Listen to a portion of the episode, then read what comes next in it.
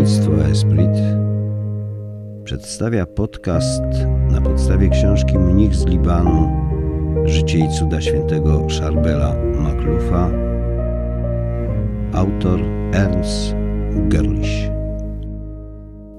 W kościele łacińskiego zachodu gdy ktoś wstępuje do wspólnoty zakonnej, otrzymuje nowe imię, które będzie nosić przez całe życie. Nic nie powinno mu przypominać jego przeszłości w świecie. Również mnich ze wschodu otrzymuje imię sławnego świętego lub kogoś innego, kto odegrał pewną rolę w historii chrześcijaństwa na wschodzie. Przełożony klasztoru Wannaja wybrał dla młodego nowicjusza Jusufa imię zakonne Szarbel. Imię to nosił pewien święty męczennik wczesnego chrześcijaństwa. Należał on do kościoła w Antiochii, którego pierwszym biskupem był sam apostoł Piotr, zanim wyruszył do Rzymu, gdzie ustanowił swą siedzibę w centrum Imperium Rzymskiego, panującego nad całym światem. Święty Szarbel umarł w roku pańskim 107 za panowania cesarza Trajana. U Maronitów jego święto obchodzone jest 5 września. Ojciec Szarbel Maklów został wezwany przez swój klasztor zaraz po święceniach w Kwifan. Po 16 latach przebywania pośród braci był ściśle podległy regule zakonnej, pokorny i skromny. Jego życie pełne modlitwy i umartwienia wyróżniało go spośród przeciętnych mnichów. Bardzo lubił adorację Najświętszego Sakramentu. Klęczał w kaplicy klasztornej wraz z innymi dziećmi Boga, wielbiąc go pod postacią chleba. Do tego stopnia oddalił się od świata, że odmawiał spotkań nawet z najbliższymi krewnymi, obawiając się, by te wizyty nie odciągnęły go od Boga. Pewnego dnia, gdy matka przyszła go zobaczyć, powiedział do niej jedynie parę słów przez drzwi kaplicy, nie widząc jej nawet, ani nie pozwalając się jej widzieć. Czy to ty, mój synu, nie chcesz mnie widzieć? jęknęła matka. Tak, taka jest wola Boża. Będziemy się widzieli w niebie przez całą wieczność, odpowiedział ojciec Szarbel. Obowiązki maronickiego mnicha są uciążliwe. Reguła zakonna nakazuje mu wstawać o północy na oficjum w chórze. Gdy inni mnisi wracali potem na odpoczynek, ojciec Szarbel pozostawał w kaplicy, żeby medytować i modlić się. Za dnia uczestniczył nabożnie we mszach świętych wszystkich swych współbraci, później przygotowywał się gorliwie do odprawienia swojej. Sprawował ją ze ścisłym przestrzeganiem ceremonii liturgicznych, tak iż wszystko, co czynił, budowało uczestników. Codziennie odmawiał różaniec. Przestrzegał z wielką skrupulatnością swego ślubu ubóstwa. Mnisi maroniccy nie gromadzą bogactw. Klasztory nie posiadają już skarbów do pokazania z powodu nieustannych wojen i sporów z otaczającym światem, który nie podziela tej samej wiary. Lecz ojciec Szarbel był zdecydowanie najbiedniejszym z biednych Wannaja, zarówno w sensie dosłownym, jak i przenośnym. Nosił najbardziej szorstki, najstarszy i najmniej wygodny habit, jaki mógł znaleźć w klasztorze. Często się mył oraz prał swoje odzienie i bieliznę. Nawet jeżeli posiadał tylko to, co miał na sobie, kochał czystość. Jego habity były zawsze nieskazitelne. Chociaż w górach Libanu zima była chłodna i surowa, nosił zarówno zimą, jak i latem ten sam cienki habit, mający chronić go przed kaprysami pogody. Pościł z własnej woli. Klasztor Wanaja nie musiał się martwić o to, że chleb spleśnieje. Wszelkie skórki, nawet stare i twarde, były zjadane przez ojca Szarbela. Jeśli chodzi o owoce z ogrodu klasztornego, nie wzbraniał się przed ich spożywaniem, tyle że zjadał te najmniej apetyczne i najbrzydsze. podczas uciążliwych prac w winnicy klasztornej w czasie winobrania nie tknął nawet jednego grona, mimo wyraźnego pozwolenia opata, że jeżeli będzie miał ochotę, może je zjadać. Brat Jusuf Abraham, który przez dwa lata był z ojcem Szarbelem w bliskim kontakcie, opowiada. Ktoś dał ojcu Szarbelowi ofiarę na mszę świętą. Ja przekazałem mu pieniądze, on jednak odmówił zatrzymania ich. Powiedziałem mu, że wyraźną wolą donatora było przekazać mu tę sumę do rąk własnych. Wyciągnął więc dłoń, kazał umieścić tam pieniądze, a potem nie patrząc nawet, czy suma się zgadza, przekazał je na wyciągniętym ramieniu swemu współbratu Makaremu. Także jego czystość była wszystkim znana. Zwykle chodził z opuszczoną kapuzą, nie patrząc na nikogo, czy to był mężczyzna, kobieta czy dziecko. Ledwo dostrzegał drogę, po której się poruszał.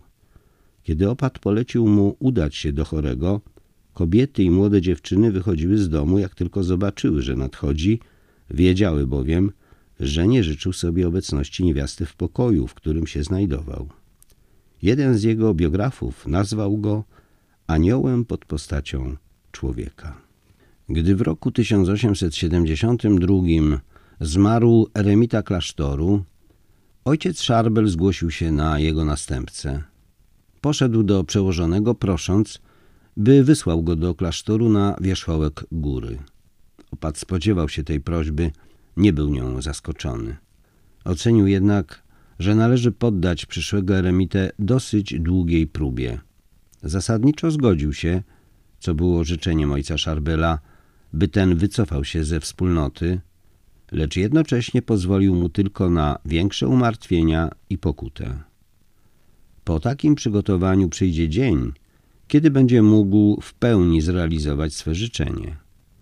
Opat wyznaczył trzy lata oczekiwania.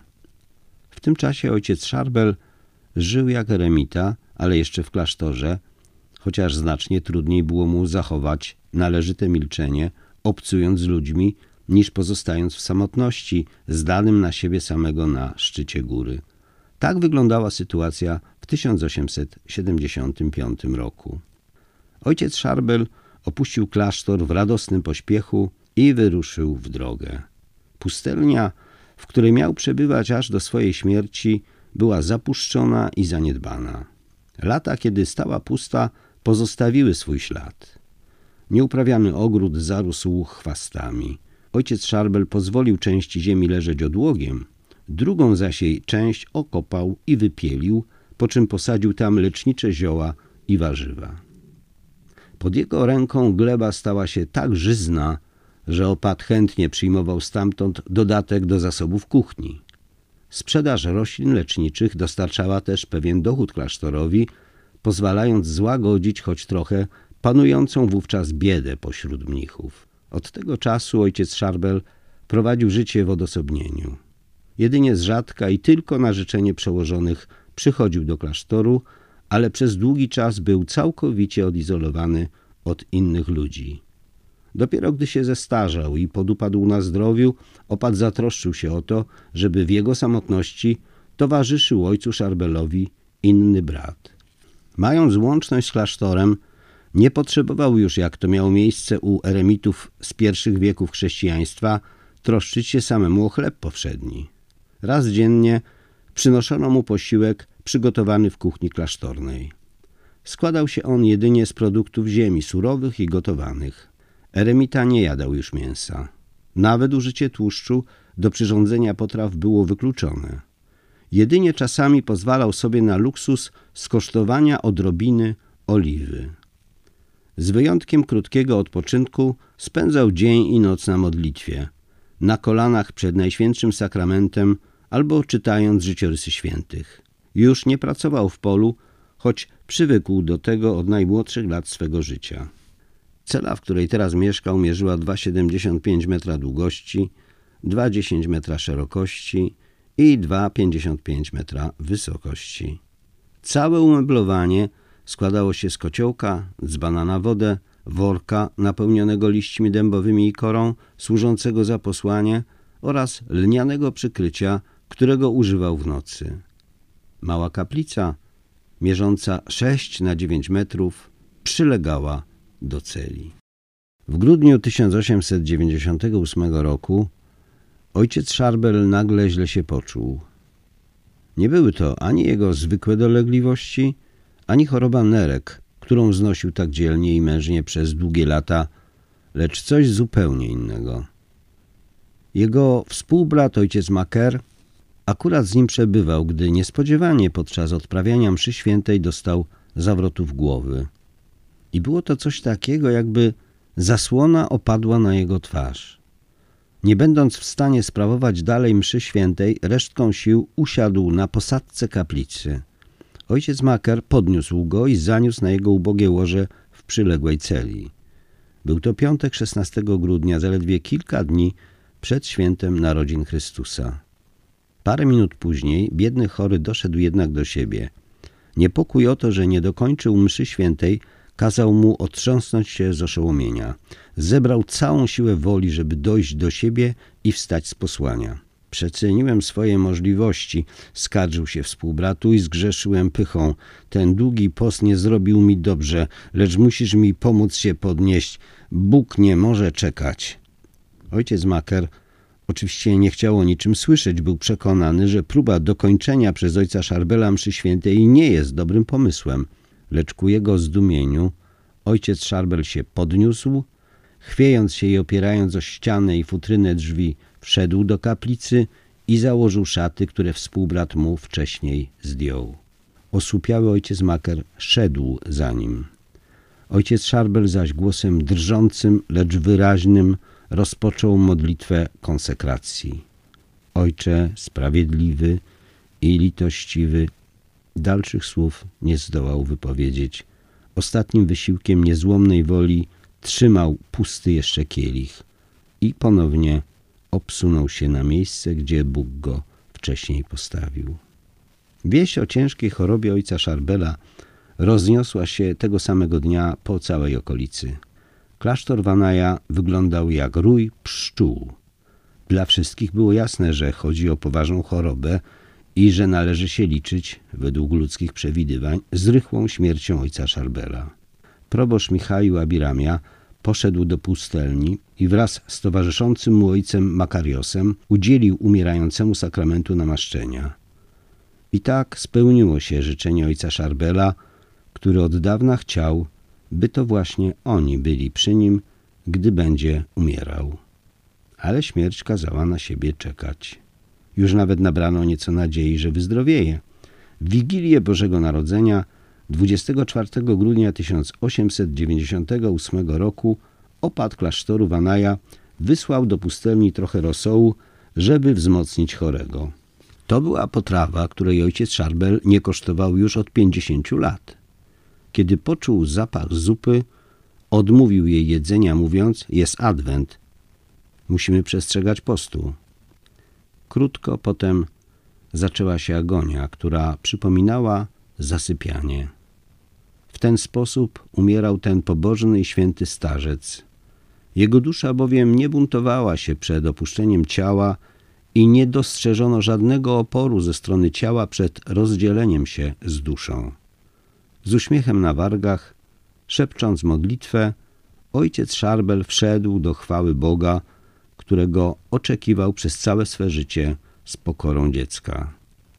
Jego ostatnimi słowami były te same, które wypowiedział w trakcie mszy świętej 16 grudnia. Ojcze sprawiedliwy i litościwy, tak, dla ojca Szarbela Bóg był rzeczywiście ojcem sprawiedliwym i litościwym, który z nieskończoną dobrocią przyjmował swe drogie dziecko w ostatniej godzinie jego ziemskiej pielgrzymki. Z pewnością niewielu było tych, którzy uczestnicząc w kolejnym pogrzebie świętego mnicha w 1927 roku uważali, że władze kościelne zobowiążą się do ponownego przebadania doczesnych szczątków ojca Szarbela. W trakcie roku świętego 1950 goście przybywający do grobu zauważyli, że z jednego rogu grobowca sączy się woda w kierunku oratorium klasztornego. Zwrócili na to uwagę przełożonemu opactwa świętego Marona Vanaja, który zbadał ten płyn. Musiał przyznać, że nie jest to woda, lecz jakiś rodzaj lepkiej cieczy. Opadł się o grób, ponieważ uważał, że ta dziwna substancja napływała do dołu z zewnątrz i mogła uszkodzić trumnę oraz zwłoki ojca Szarbela. Świadom swojej odpowiedzialności zebrał wszystkich mnichów swojego klasztoru i w ich obecności otworzył grób 25 lutego 1950 roku. Zastał go zupełnie suchym i w dobrym stanie. Trumna była w tym samym miejscu, gdzie została umieszczona w roku 1927. Dziwna ciecz wypływała od stóp samej trumny i płynęła dalej po ziemi w kierunku ściany zachodniej, torując sobie stamtąd drogę poza dół i docierając do oratorium. Opat Zanaja powiadomił o tym przełożonego generalnego i patriarchę Maronickiego, wskutek czego władze kościelne podjęły nowe, pogłębione badanie. 22 kwietnia 1950 roku do Anaja przybyła komisja. W jej skład wchodziło trzech lekarzy. Dr Shikri Belan, dyrektor generalny Departamentu Higieny Republiki Libanu, dr Joseph Aliki, deputowany do Parlamentu Libańskiego oraz dr Teofil Maron, profesor medycyny we francuskim Wydziale Medycyny w Bejrucie. Trumna ojca Szarbela zaniesiona została do nawy kościoła klasztornego i tam otwarta. Wielu starych zakonników, którzy znali zmarłego za jego życia lub byli obecni podczas otwarcia jego grobu w 1927 roku, zostało wezwanych na świadków. Jednogłośnie uznali oni trumnę i ciało za należące do owego pustelnika zmarłego w 1898 roku ojca Szarbera Maklufa.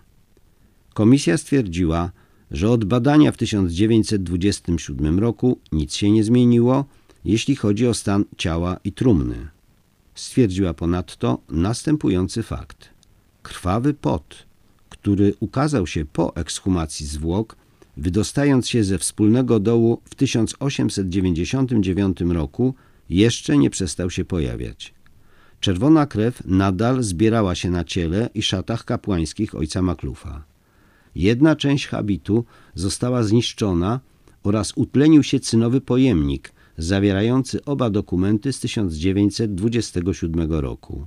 Stwierdzono też uszkodzenie podstawy trumny oraz ozdób scyny, które znajdowały się u stóp zwłok. To tam krew znajdowała ujście, płynąc na zachód. Uczeni orzekli też, że oba dokumenty z roku 1927 są nienaruszone, natomiast odzienie ojca Szarbera Maklufa wygląda, jakby było impregnowane krwią. Zwłaszcza Alba wydawała się nią przesiąknięta. Członkowie komisji odkryli, że ciecz rozeszła się po całym ciele i że po wypłynięciu natychmiast krzepnie. Same ciało było elastyczne i można było zginać ramiona i kolana. Protokół z tego badania, odbytego w dniu 18 marca 1950 roku, został wysłany przez Komisję Apostolską na zlecenie zakonu Maronitów pod numerem 739 i wpisany tego samego dnia do rejestru zakonu. Po ekshumacji doczesnych szczątków sługi Bożego Ojca Szarbela Maklufa nadal mówiono publicznie o cudach przypisywanych zmarłemu zakonnikowi. Przypominając jeszcze raz, że decyzja o nadprzyrodzonym charakterze takich faktów należy wyłącznie do stolicy apostolskiej, pragniemy krótko zrelacjonować tutaj niektóre ze zgłoszonych przypadków. Siostra Miriam Abel wstąpiła do zakonu w Bikwaja 8 września 1929 roku w wieku 16 lat. Bardzo dobrym zdrowiem cieszyła się do 1936 roku, kiedy to zaczęła cierpieć z powodu choroby żołądka. Odczuwała dotkliwy ból i nie mogła przyjmować żadnego pożywienia z uwagi na pojawiające się wymioty. Lekarz, który się nią opiekował, nie określił przyczyny choroby. Taki stan rzeczy trwał pełne 7 miesięcy. Latem 1936 roku specjalista z Egiptu Marżil wykonał siostrze prześwietlenie promieniami rentgena. Radiografia wykazała wrzut żołądka. Zalecenia lekarskie nie odnosiły skutku, podobnie jak zalecenia trzeciego lekarza, specjalisty doktora Eliasza Elba Klini, który zaordynował operację. Gdy rana się zagoiła, nastąpił nawrót choroby. Siostra Miriam czuła się nawet gorzej niż kiedykolwiek wcześniej. O ile wówczas mogła jeszcze poruszać się po klasztorze, o tyle od roku 1940 musiała już leżeć. Gdy usłyszała o ojcu Szarbelu, postanowiła wzywać jego pomocy. Zjawił się jej we śnie i uzdrowił ją. W czwartek 11 lipca 1950 roku wyruszyła w podróż do Anaja, by modlić się przy grobie sługi Bożego. Wniesiono ją tam na krześle. Gdy zobaczyła sączącą się ciecz, wzięła chusteczkę, umoczyła ją w niej i przetarła nią ciało. Chwilę potem, ku wielkiej radości współsióstr, mogła stanąć na nogach i odtąd nie czuła już żadnego bólu. Muzułmaninowi Muhammedowi Alemu Murewie, przebywającemu w więzieniu, groziła utrata wzroku. Obiecał, że przeznaczy 50 liwrów libańskich na jakieś dobre dzieło, jeżeli zostanie uzdrowiony przez orędownictwo ojca Szarbela. Pewna osoba, która udała się do Anaja, przywiozła mu nieco cieczy wypływającej z grobu ojca Szarbela. Nawilżył nią oczy i został uzdrowiony. Ten fakt został poświadczony pod datą 12 maja 1950 roku. 25-letni Aklu Jusuf Łakim miał w 1939 roku wypadek na rowerze, którego skutkiem było skrócenie o 5 cm lewej nogi. Był bez większego sukcesu leczony przez lekarzy europejskich, amerykańskich i arabskich. 4 maja 1950 roku udał się w towarzystwie matki, brata i wuja na pielgrzymkę do Anaja. Matka położyła rękę na grobie. Powiedział: Potarła moją sparaliżowaną nogę. Po półgodzinnej żarliwej modlitwie mnisi podjęli śpiew kantyku do Najświętszej Dziewicy. W tym momencie poczułem nieznaną siłę przenikającą moje kolano. Powstałem i mogłem iść bez żadnej pomocy. To uzdrowienie zostało poświadczone pod datą 10 maja 1950 roku przez dr Hannę Riaci. Więcej w książce Mnich z Libanu Życie i cuda świętego Szarbela Maklufa Autor Ernst Gerlich. Wydawnictwo Esprit